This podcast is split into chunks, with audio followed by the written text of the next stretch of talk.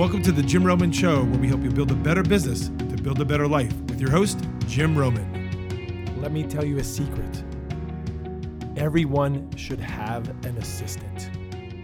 Welcome back to another episode of the Jim Roman Show, where today we're going to be talking about hiring. Hiring, hiring, hiring. I think that everyone should have an assistant. Why did I start off with that? I think that regardless if you own the company, work for a company, you should have an assistant. And in today's episode, I want to talk about why that is and how to go about that. So let's talk about why that is. I believe to be successful, we need help, uh, we need a team. And I think an assistant, whether it be a part time assistant, a VA assistant, or a, a full time assistant, is critical.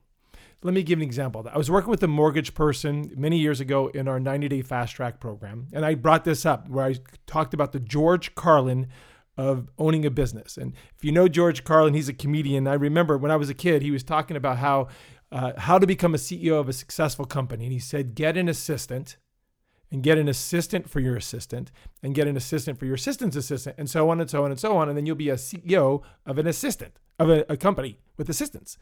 And usually when I say that in audiences, they laugh, but it's somewhat true that I think we need an assistant to help us go to the next level. And so this mortgage person said, But I don't own the company, Jim. How do I do that? I said, Well, make enough money that either you go to the owners and say, Hey, I'm making you a lot of money. Can I get an assistant?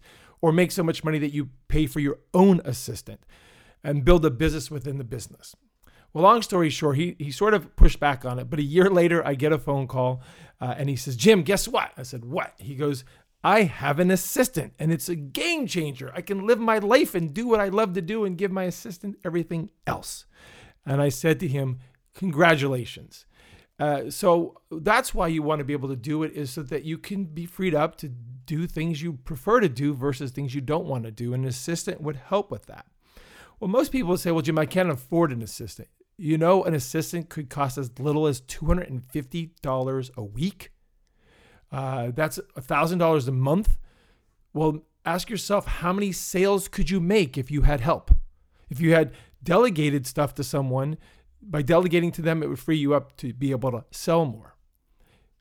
You can get one if you try. And I believe in that. And I think it's super important to do that. Another reason why you want an assistant is because you have a sounding board, you have a team member, you have a partner, if you will. I've had several assistants over the years, and interesting, every time I have an assistant, I generate more revenue. I don't know it's because I got to make payroll or because of the team dynamics. I think it's both. So if you want to go to next level, I hire, highly recommend you talk about getting yourself talk to yourself about getting an assistant because I think it will make a big difference. So how do you go about doing that? How do you start to go get help? Well, I think the first thing is to write down all the things that you do in the five functions of a successful business. The five functions are number 1, bringing in business activities. Number two, hiring and training activities, or if you or uh, or onboarding and orientation, depending on what business you're in, would be the second function. The third function would be getting the work done, actual operations. Third function is admin finance. And then the fifth function is creating raving fans. If you would love a worksheet on this, email me at ask or questions at askjimroman.com. I just had one created by my team where it's a worksheet that has these five functions of bringing a business, hiring and training, or onboarding and orientation, getting the work done, admin, finance, and creating raving fans. I would be more than glad to email it out to you. And then what you do is you write down all the things that you do in these four five areas and then start to circle things you don't want to do. I'll give an example of my first experience of hiring an, uh, someone to assist me, was doing my bookkeeping. Many, many, many years ago, I was doing a seminar, and there was a woman in the audience who did bookkeeping uh, stuff. And she shared with us she loved helping people with bookkeeping because she loved working through receipts. And I'm like, You love doing receipts? Who loves doing receipts? She says, It's like a puzzle. I like to pull the receipts together I figure it out. It's like a puzzle. I'm like, Okay, well, that works for you. It works for you. We ended up calling her the numbers ninja. And if you're listening here, I miss you. Hope you're doing well. And uh, long story short, I ultimately gave her my numbers. I gave her my bookkeeping. I gave her my receipts.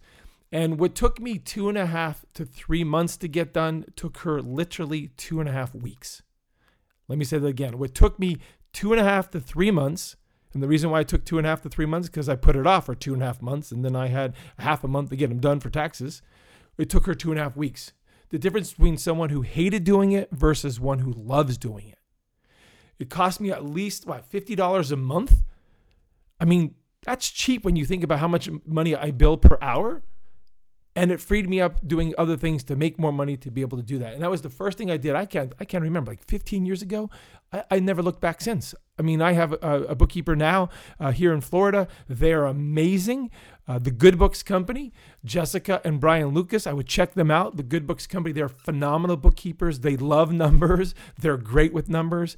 And they're a partner in my business uh, as well. And so I get excited when I talk to them about my numbers and they're telling me how to improve my numbers. So that was my first experience of it. I highly recommend you consider uh, uh, getting an assistant. I'll give you another example of an assistant that I've had in the past is scheduling. I had challenges with scheduling and following up my client calls. And so I hired a part-time person. I think I paid them I want to say $700 a month if I remember correctly because they were part-time. They just wanted to make some extra money. And I hate scheduling. I hate playing phone tag. And without within hours, she had me booked booked. I was like, why didn't I do this sooner? This is like the best thing since sliced bread. Then I found out Calendly. If you don't know anything about Calendly, it's a great scheduling software. Uh, you can get appointments when you're sleeping. Uh, and she would manage that for me um, to get things done. So uh, hopefully, I'm making the case that in these two scenarios, my bookkeeping and my scheduling, which I could easily do, but I hated doing and it was time consuming, even more so, it wasn't the highest best use of my time as a business owner or if you're a sales professional. So, again, if we're going to grow beyond capacity like we did in our previous episodes or getting us uh, to go to the next level, I think hiring an assistant, whether it's part time, virtual, or in person, uh, is key to doing that. What's the next step? Well, the next step is to identify what you want them to do, essentially creating a job description, uh, roles and responsibilities, something to hold them accountable to, as well as helping them with training and development. And I think so often this is where people fall short is they do a job post, post it, hire somebody with no job description, with no roles and responsibility checklist. And that's why most assistants fail to be successful. In fact, I've had so many people say, Jim, I've tried that before and it didn't work. Well, you didn't have a job description. You didn't have a development plan. You didn't train them very well. I'm wondering why it didn't work out. So I'm going to encourage you, if that's you who I'm speaking to, I'm going to encourage you to try it again. Except this time, I want you to be able to uh, reach out to me and I'll give you a step by step process. I'll link you to one of our blogs that we did on this very topic. Uh, and I think we even did an episode early on when we started this process. So if you want that as well, reach out to me at questions at askjimroman.com and I'd be more than glad to give you those resources. Next, okay, now I've decided I'm going to get an assistant, whether it's part time, full time, or virtual, and I'm going to give this person things I don't want to do or not the highest best use of my time. And then I'm going to create a job post and a job description and a development plan. Now it comes to interviewing them effectively. I will not go into the details of that. We have uh, a wonderful video on that on our YouTube channel. You can check our YouTube channel at jimromanonline.com and go to the YouTube tab. And Kate Conduit, marked by excellent, did a phenomenal episode. So good that we did two episodes on the topic. She was requested to come back a second time on how to go about hiring and developing people. It's probably one of the best episodes we've ever had on our YouTube channel. So check that out or reach out to me and I'll get you that link. She goes into how to hire right, but more importantly, how to vet even more effectively so that you get the right people on your team. And then, last but not least, what we have not talked about in the past of making all this work is having monthly mentoring meetings with your team. If you already have an assistant, you already have a team member, are you having monthly mentoring meetings?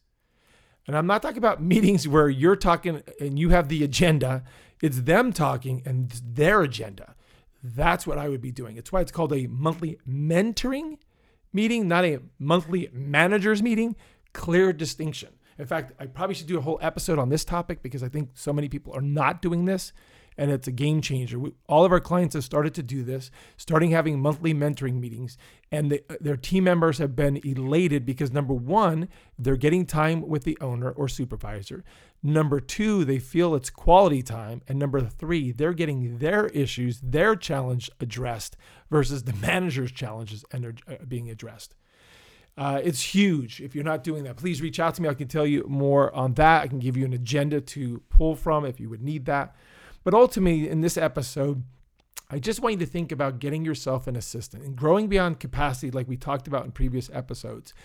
Getting help, getting support can make a huge difference. I personally have experienced that. Again, let me say this every time I had an assistant, my company grew. Just like every time I had a mentor, my company grew. Figure out a way to be able to get help I think it would make a big difference, whether it's a strategic partner, uh, you know, a virtual assistant, uh, someone else who has a, a, business that you can utilize their services and they can use your services. Getting that person to help you get beyond capacity, climb that mountain of success so that you can build a better business and live that better life and have fun in the process, I think will make a huge difference. Thank you so much for listening today. For more information, visit my website at jimromanonline.com or follow me on Facebook and LinkedIn at jimromanonline.com. And you can email me at questions at askjimroman.com.